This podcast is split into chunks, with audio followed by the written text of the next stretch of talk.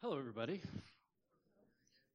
It's good to see everybody. Thank you so much for being here. I am, I'm excited for this morning. Um, thank you to Matt for giving me the opportunity to share some things uh, that I that I've had on my mind. Um, some things that God has placed on my heart. This is this message has been several weeks in the making uh, since I talked with Matt a couple weeks ago about an opportunity that I'm going to share a little bit about at the end of our talk. Uh, but would you open your Bibles this morning to the book of First Timothy? We're going to start this morning in the first chapter.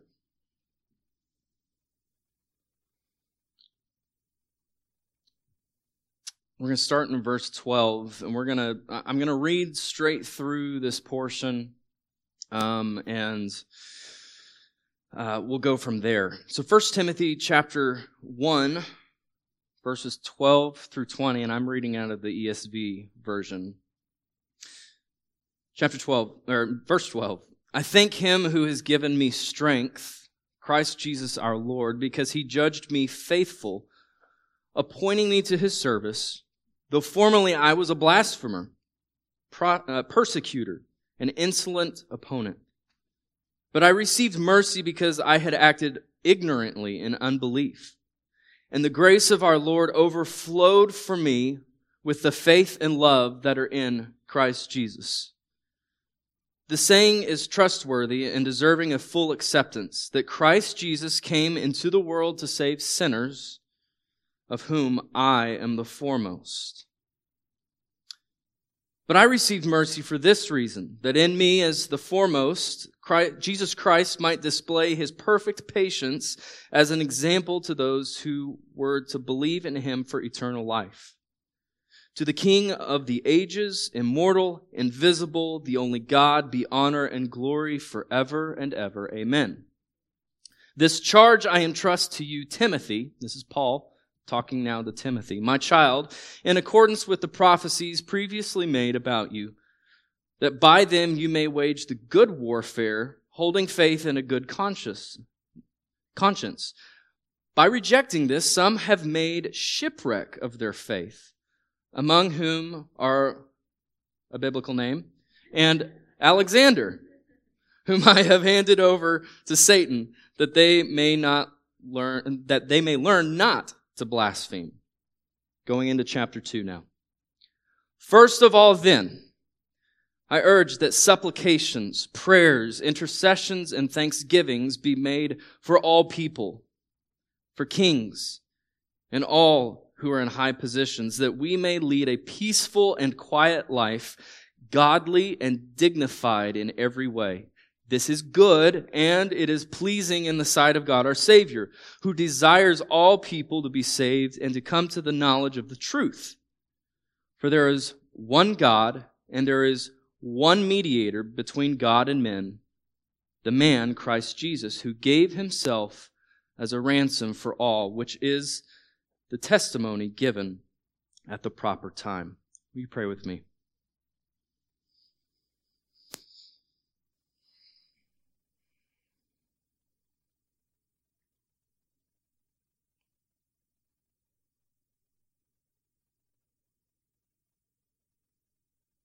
Father, we pause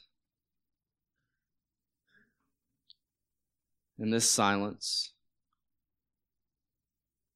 after reading and hearing your Holy Scripture. And in this portion of Scripture, we, we find a very interesting and very challenging commandment to pray. Father, we live such busy lives. We live such noisy lives.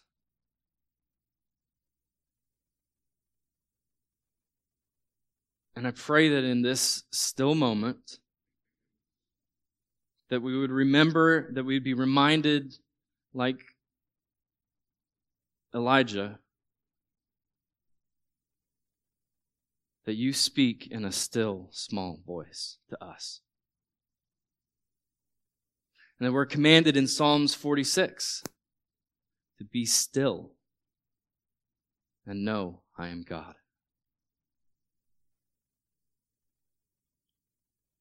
Father, our lives are busy, our lives are noisy, they're challenging. And yet, as we break apart this commandment this morning to pray and to pray for a very specific group of people, I pray first of all that you would humble our hearts, beginning with me. Lord, my heart's desire is that it's not my words, it's not my message, but that you would speak to each of our hearts, starting with me. That you would challenge us and convict us. And that we would truly become a people who readily, frequently, and selflessly pray. Father, teach us, open our hearts so that we can receive what you have for us. In Christ's name we pray. Amen. So this morning, we're going to talk about politics. Now, before you jump up and run out of the back door, or before Mike, or uh, before Matt comes up and grabs the microphone from me and never lets me speak again, let me finish that sentence. This morning, we're going to talk about politics and how the church has failed it. You say, well, that's not any better. Hang with me there. Hang with me for, for just a little bit. Now, before I go any further, before we dive into the scripture that we just read, um, I need to set some expectations and some, some boundaries this morning. Because anytime you bring up this topic, it's going to be filled with all kinds of stuff. And we need to set the expectation this morning that n- this morning has nothing to do with Republicans, Democrats, independents, socialists, capitalists, whatever label you can think of. Has nothing to do with that. In fact, this morning, I believe because I am speaking to myself just as much as all of us in here that there are partisan toes that are going to be stepped on and possibly smashed this morning, starting with me. Uh, this, this message has nothing to do with party, and it has everything to do with our hearts. Um, and I have to be very honest with you over the last couple of weeks, and especially this week as I've really prepared and buckled down and really started to prepare for this morning, I have really struggled to put together some thoughts um, on this topic of what we just read about in prayer, the command that we're given in Scripture, because I see so much in culture, in today's culture, in today's society, and the way we think and the way we act and the way we react that flies in the face of a lot of what Scripture has to tell us and command us to do when we are dealing with leadership. And here's another expectation that we need to, to set God does not belong to a political party. He doesn't belong to a political party. He's so much more than that. And we're going to get into that here in a second has nothing to do with political party. Instead, this morning has everything to do with our individual hearts as followers of Christ. We call ourselves Christians as followers of Christ. Scripture is quite clear when it tells us how to engage our culture as followers of Christ, not just in politics, but in every arena. The problem is, is that we so often, myself included, I'm going to say that a lot this morning, myself included, struggle mightily in that we try to fit Christianity into our own image, what is comfortable to us and what is going to be easy for us. And we strive, we, we, we struggle with creating this balance between the truth of God's word and standing in opposition to what culture in our society in this sinful fallen world is about, we struggle to bridge that gap with grace, with humility, and some things that I think scripture is clear to point out. Now here's the problem. We live in a world full of division. A world full of, of division. We live in a world of arguments and anger. We live in a country that is divided across every spe- spectrum. Just take politics, for instance. We live in a country that is divided between political parties, ideolo- ideolo- ways of thinking, uh, and individuals all across this country who struggle to bridge the bridge the gap and instead seem seemingly are constantly widening the, the chasm between common sense and truth and civility. We live in communities, much smaller scale. We live in communities filled with people, myself included, that are quicker to argue over social media and quicker to, to post whatever information, true or untrue, is out there than they are, than we are to work towards a solution and work towards reconciliation. We live in a culture that thrives, in fact. Not just it's there, but it thrives on division. If any of you are on Facebook, have you seen some of the posts that fly back and forth? And the comments and the, the passive aggressiveness.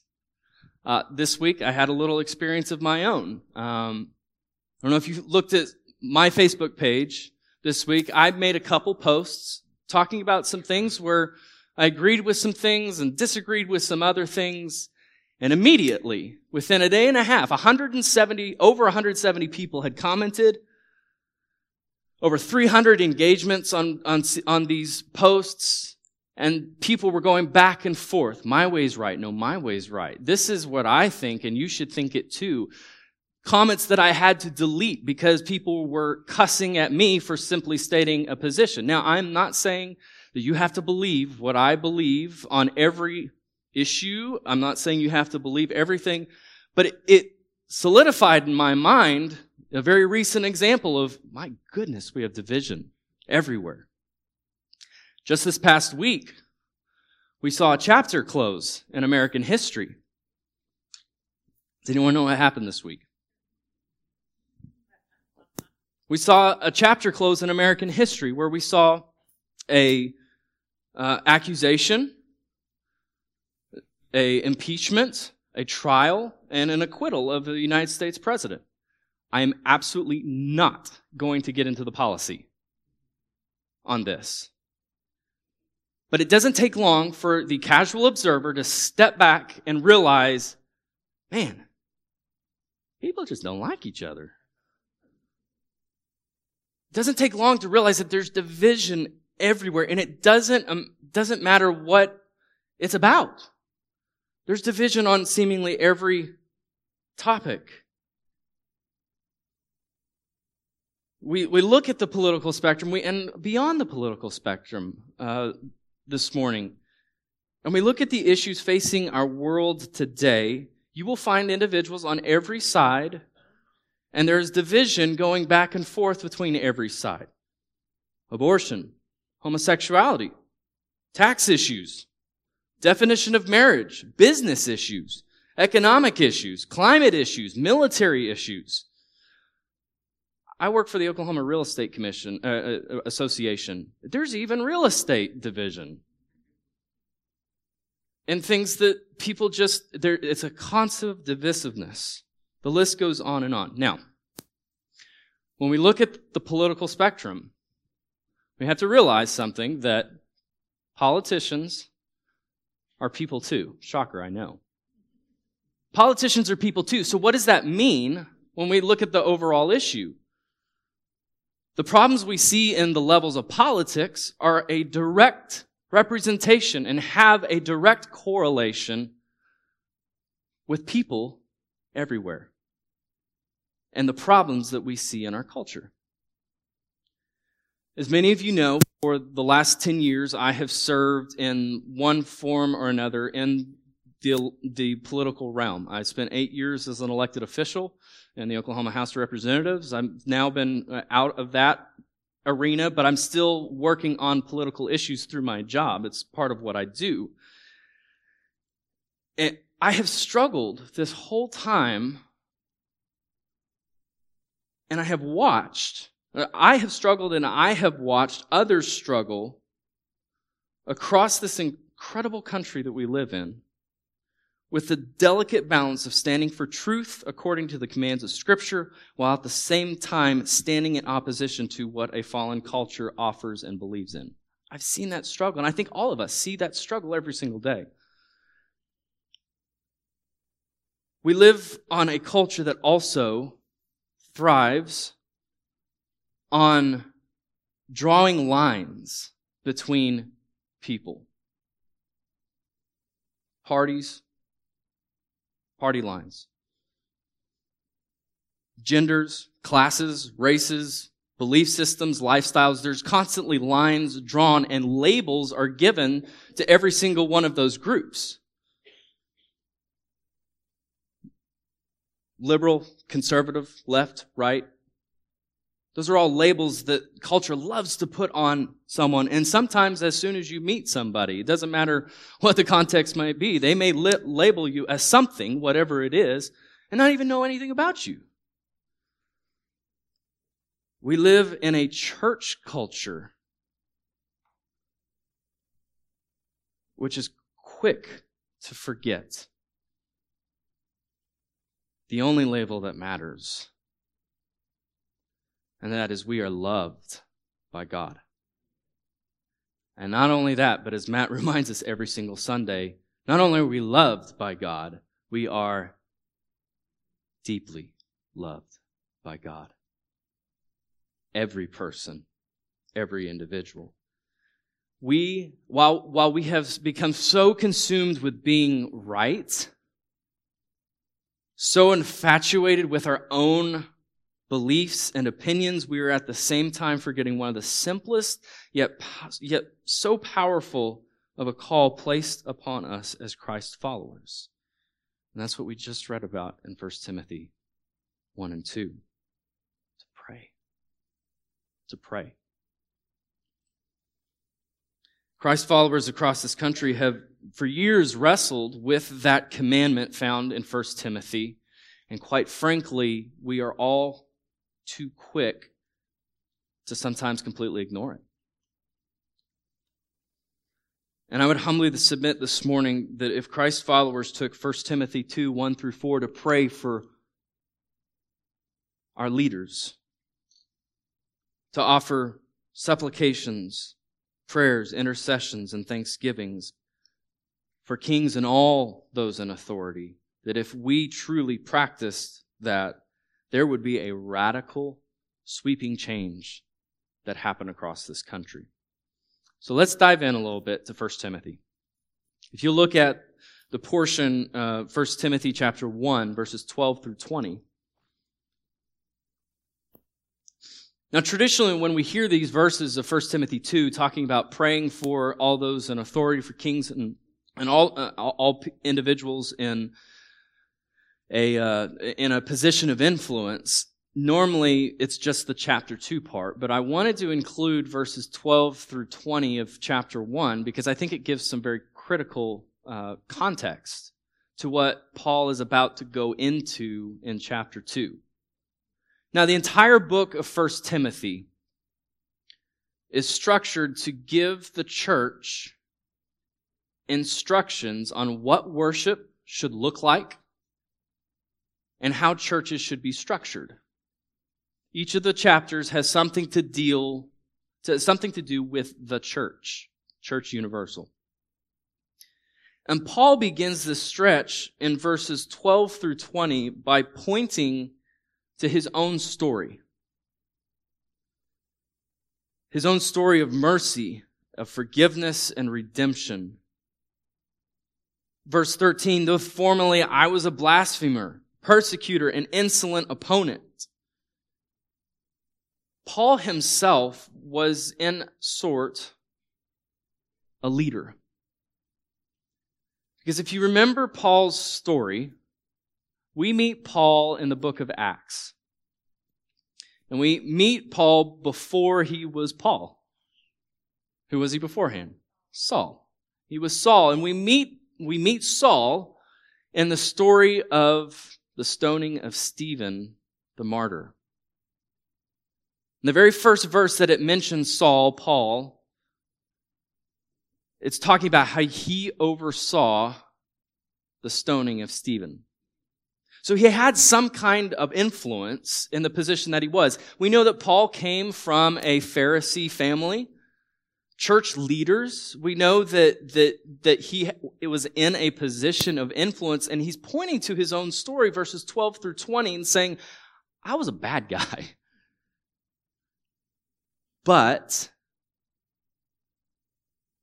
but I received mercy because I had acted ignorantly in unbelief, and the grace of our Lord overflowed for me with the faith and love that are in Christ Jesus.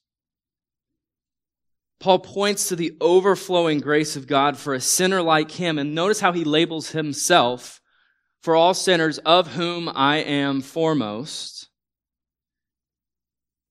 One can imagine and believe that if God's grace and mercy can save and redeem a sinner like Paul,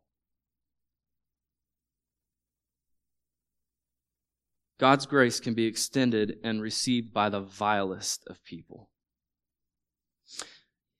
At the end of that portion, Paul is beginning to charge Timothy with a calling to wage the good warfare, holding faith and a good conscience and he points to two individuals, one with a biblical name, one that's named Alexander, um, and talking about their lives of how they had rejected what Christ's followers are called to do, and it had been a shipwreck to them. It had been extremely detrimental to them and he's doing this to set the context of the rest of the book of instructions to say, listen, all of us within the church universal, we are all sinners saved by grace.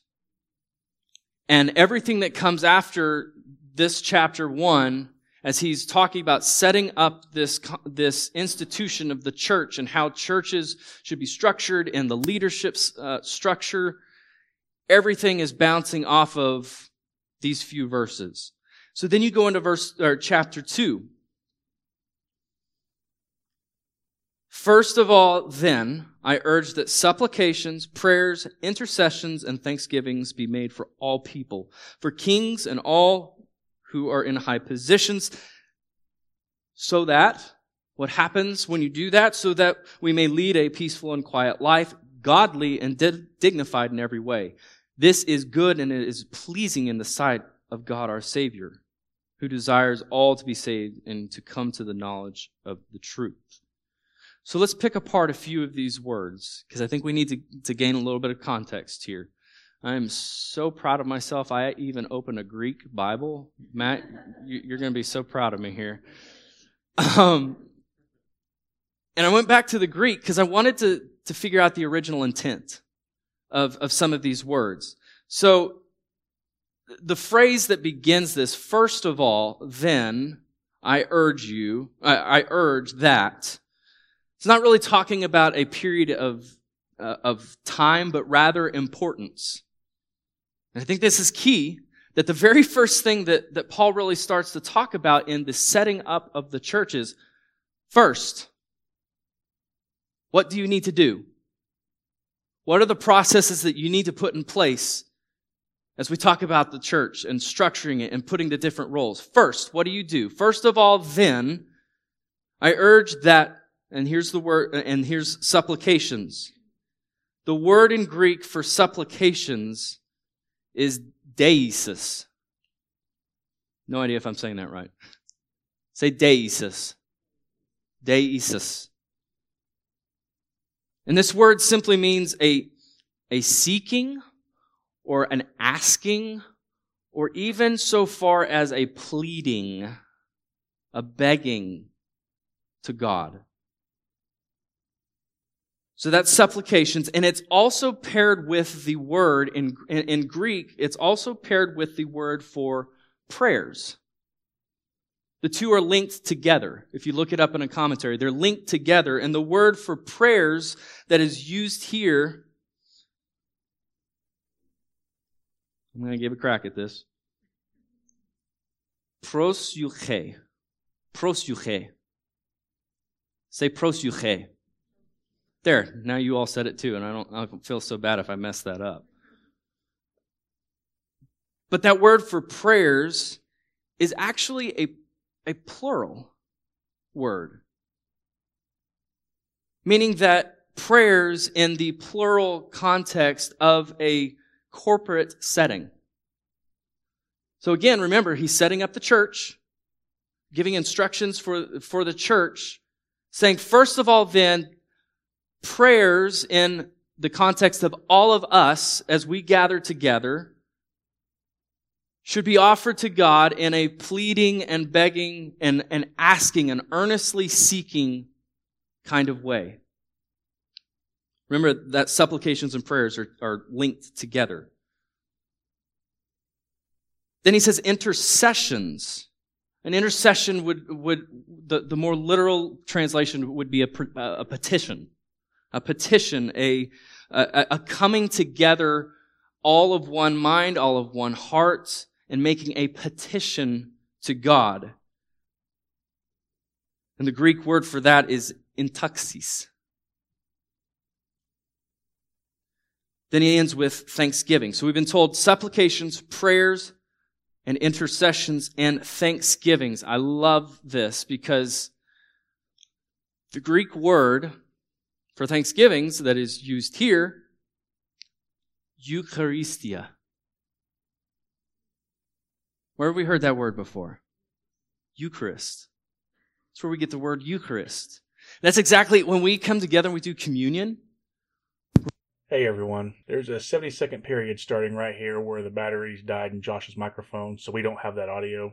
Mike Wilson was able to get a new set of batteries out to Josh pretty quick. Luckily, you're only losing about 70 seconds, so I'm going to go ahead and take you where Josh picks up. In this time period, the relationship between Rome and Israel wasn't exactly stellar. There was tremendous strife, arguments, bickering, disagreements, division, tyranny that were happening at this time. And yet, in the middle of all this, uh, all of this trouble and all of these clouds, Paul is giving this instruction. For prayers to be given for all men in all positions. There is a beautiful uh, tradition that I, that I heard of a couple weeks ago in the Episcopal denomination. That they have a portion of their st- service that is called prayers of the people.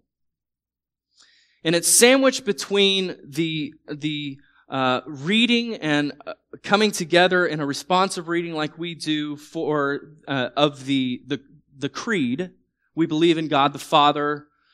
There's one God who is the Father. We believe in Jesus Christ. The the the, the Nicene Creed it's sandwiched between that and a portion of congregational confession like we do at communion. But every single Sunday in Episcopal churches, they have something that's called prayers of the people. And during this time, they come together and they pray together, offering petitions for kings and all men who are in, and all individuals who are in positions of authority by name. Doesn't matter who the president is. Doesn't matter who the governor is, who the mayor is.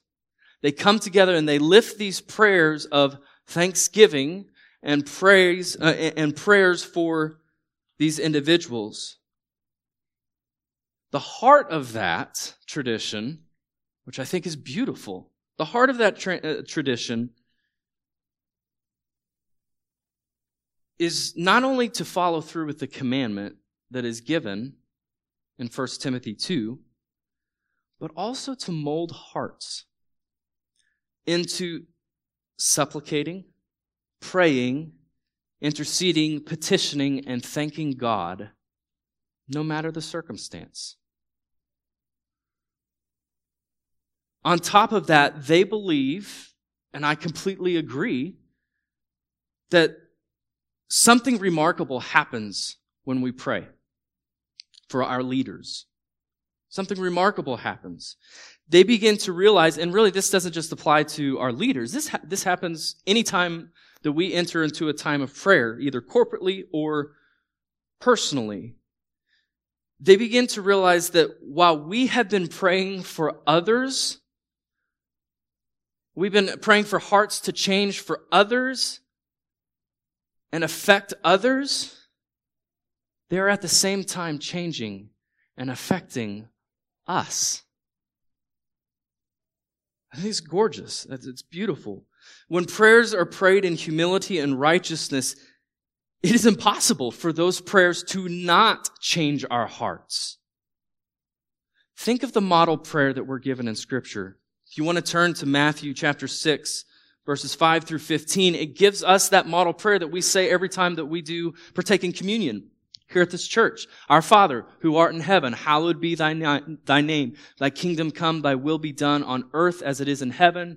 Give us this day our daily bread and forgive us our debts as we forgive our debtors. Lead us not into temptation, but deliver us from evil. For thine is the kingdom and the power and the glory forever. Amen. That model prayer you can find in Matthew chapter 5 through 15. And the reason why I include verses 5, which is a little bit before we actually see this model prayer, is Jesus is talking about prayer in this whole section.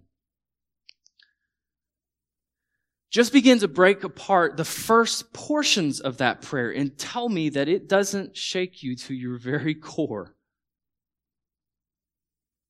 Verse 5 When you pray, you must not be like the hypocrites, for they love to stand and pray in the synagogues and at the street corners that they may be seen by others. Well, I'm out.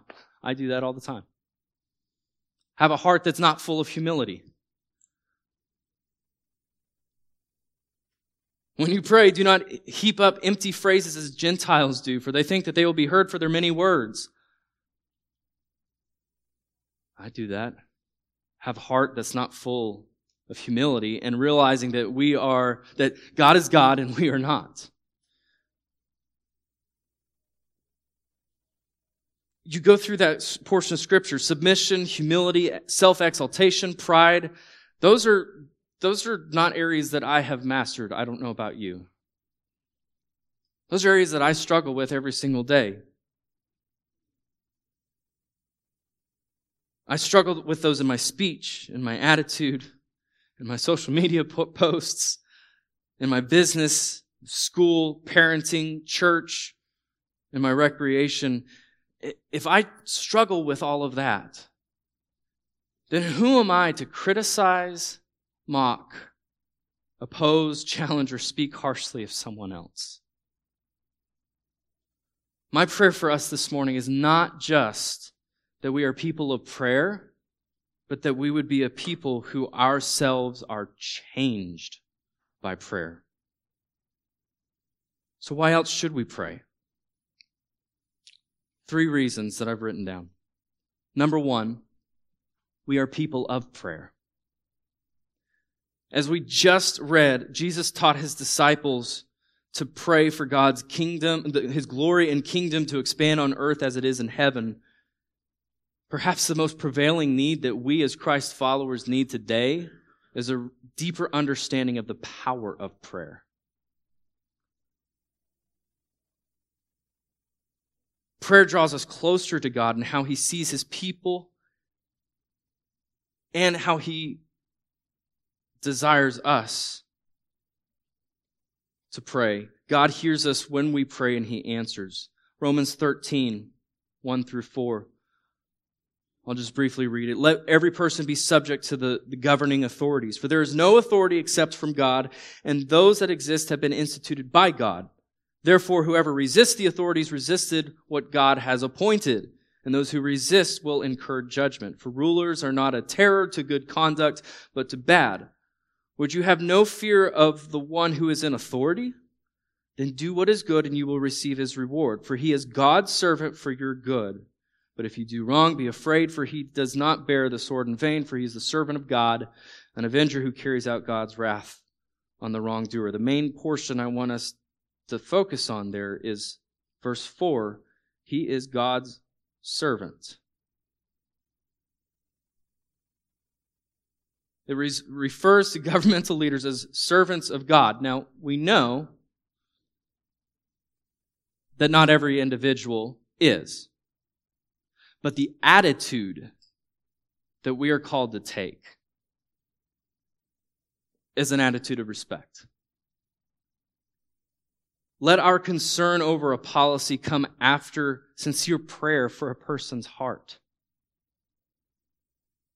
Pray that a politician's time in office is marked less by legislative accomplishments or political wins and more by an encounter with the divine God of the universe.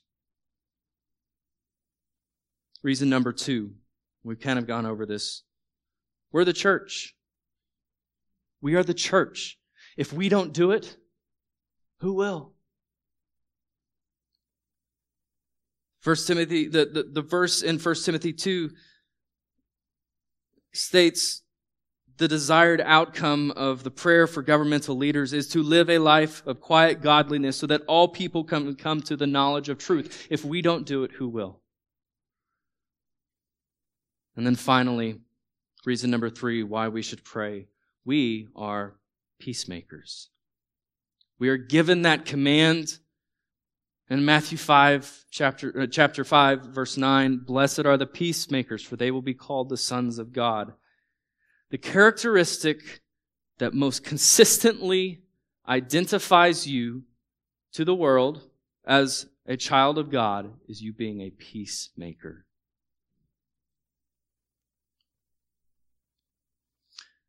Can I take that peacemaker one step further? If we can be brutally honest for a second, those of us in this room who are Christ followers,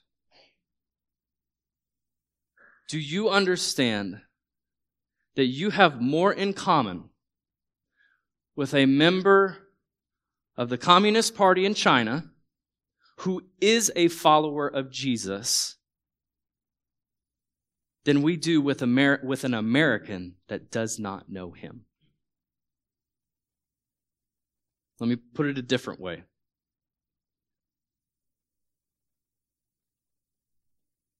And this is a little more personal. Those of us in this room who know Jesus, if you are a Republican, you have more in common with a Democrat who knows Jesus than a Republican who does not. And vice versa. Because the Prince of Peace, who rules and reigns as the King over all things, grants us peace in our own hearts and gives us the ability to love even those who we disagree with. We've arrived at this point that we've already discussed in the American consciousness that we believe that not only those who are, believe a, a, a separate way, a different way than we do are wrong, we're skating dangerously close to believing that they are evil. In fact, we feel like we have to believe that they are evil so that we can crush them, so that we can destroy them, so that I can win a Facebook argument.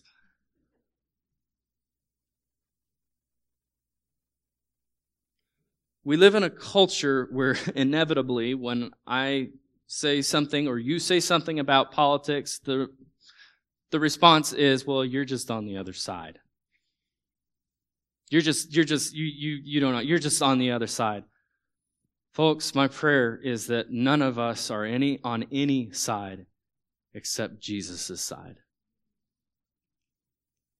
As those who believe that Christ is king, our allegiance to him as king and the commandments that he gives us transcends everything else. Everything else. I found this quote I was listening to a sermon from a preacher in, in, in Tennessee. Um, and he gave this quote. This is how John Stott, a British theologian in the Anglican Church, could say, Christ's kingdom, while not incompatible with patriotism, tolerates no narrow nationalisms. Let me read that again. Christ's kingdom, while not incompatible with patriotism, tolerates no narrow nationalisms. He rules over an international community in which race, nation, rank, sex, political party are no barriers to fellowship. And when his kingdom is consummated at the end of time, the countless redeemed company will be drawn from every tribe, every nation, people, and nation, and, and, and language. Let me close with this. I love America. I love America. I truly believe that this is one of the best nations, if not the best nation in the history of the world. I truly believe that. I also love politics. I've lived it for the last 10 years. I, I, like politics. I like the idea of striving and working to make our world, our country, our state, our communities a better place to live and work. I love that. But of even more importance than that, I hope and I pray that I love Jesus more.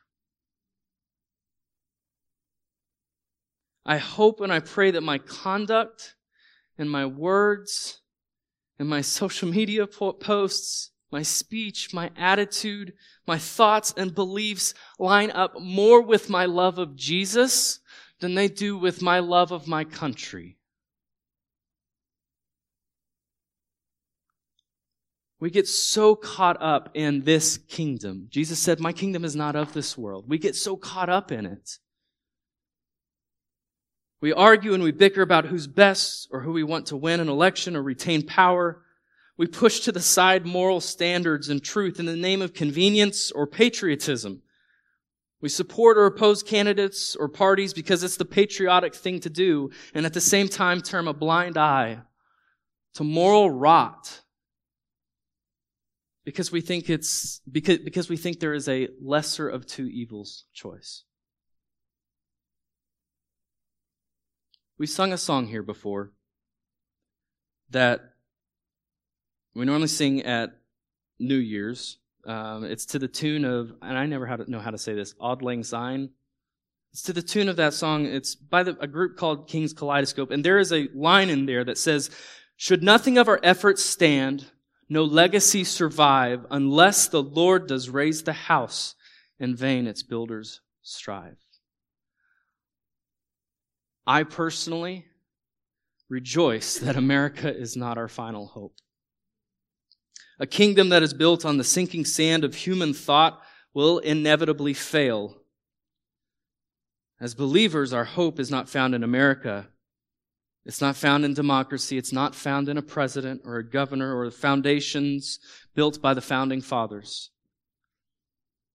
Instead, our hope is in Jesus Christ. Therefore, our commandment is to pray. I want to give a practical application for this. If you'll throw that graphic up, John. A couple months ago, I was appointed by Governor Stitt to sit on the steering committee for an event that is happening on February 18th. That's next Tuesday. It's going to be at the Cowboy Hall of Fame. It's sold out. There's not a seat left. But Oklahoma has never had a coordinated effort until Governor Stitt put it together to have a prayer breakfast. Shocking. I found it kind of shocking. We've never, we live in the Bible Belt. The governor's prayer breakfast is something that myself and several other people on this steering committee, along with Governor Stitt, as well as Sarah Stitt, the First Lady, have worked on for the last couple of months. And there is a call going out that I want to give to each of you that on February 18th, it's a call to prayer. Even though the event is sold out, here's what I want to challenge each of us to do. On February 18th, a day that's been set aside to pray with absolutely no political agenda whatsoever, it's been incredible to be a part of because there's no political agenda. It's simply pray. To pray for our leaders, to pray for one another, to pray for our state. I want to encourage each of you to pray on February 18th. If you're so called and are able to, I would encourage you to take it one step further and to fast as well. I believe there's power in fasting.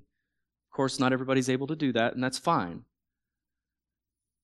But there will be about 2,000 people gathered in Oklahoma City at the Cowboy Hall of Fame on our knees, praying. There will be locations all around Oklahoma that will live stream this event and put on this event for people to come and gather in places and to do the same. Our conservative estimate so far, just based on numbers that have come in of people saying that they would participate, our estimate is that on February 18th, there will be 50,000 Oklahomans praying.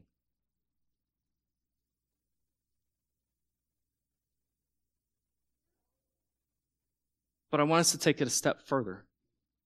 Not just on February 18th, but every day, every second of every day, to pray without ceasing. Again, not necessarily so that their hearts will be changed, but to pray that God will begin a work in us to be a people of prayer, to be a church that is called to pray in all situations.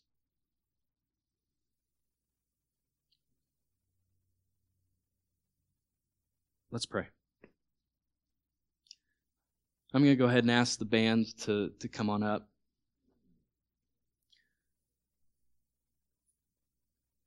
This morning, we're going to do the altar call a little bit differently. We're not going to have any music going, and I just want us to take a few moments of silence. This morning, I don't know if you personally are going through anything, um, or if you just simply want to start taking some of the commandments that we've read about to heart. Maybe this has been something you've been praying about with, with, your, with our leaders, in the political realm for a long time, and that's incredible. Let's just spend a few seconds this morning being still and knowing that He is God and taking the commandments of 1 Timothy to heart. To know that we don't trust in our own devices, we don't trust in our own thoughts. We don't trust even in this country, as amazing as it can be. Some trust in chariots, some trust in horses. May we be a people that trust in the Lord our God.